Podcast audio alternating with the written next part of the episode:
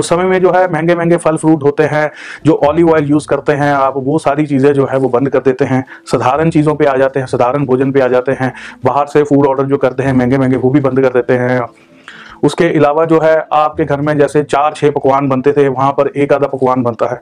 तो ये सारी चीज़ों का जो पहला असर है, वो आपकी रसोई घर पर ही पड़ता है, बरकत का पहला असर। तो उसको हमने ठीक करना है, उन चीज़ों के बारे में ही हम आगे बताते हैं। तो दोस्तों, अब आप फटाफट से इसका हल भी सुन लीजिए। इस चीज़ का हल जो है बहुत ही साधारण, बहुत ही आसान उपाय है। जब आप इसका उपाय सुनोगे, आपको बोले ये कोई उपाय है? ये तो हम मिनटों में कर देंगे।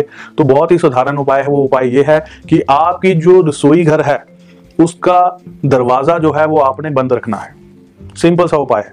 खास तौर पर उस समय में, जिस समय में घर में, किचन में कोई भी लेडीज़ काम नहीं कर रही है, या कोई भी व्यक्ति उस समय में किचन में काम नहीं कर रहा है, उस समय में उसका दरवाज़ा बंद होना चाहिए।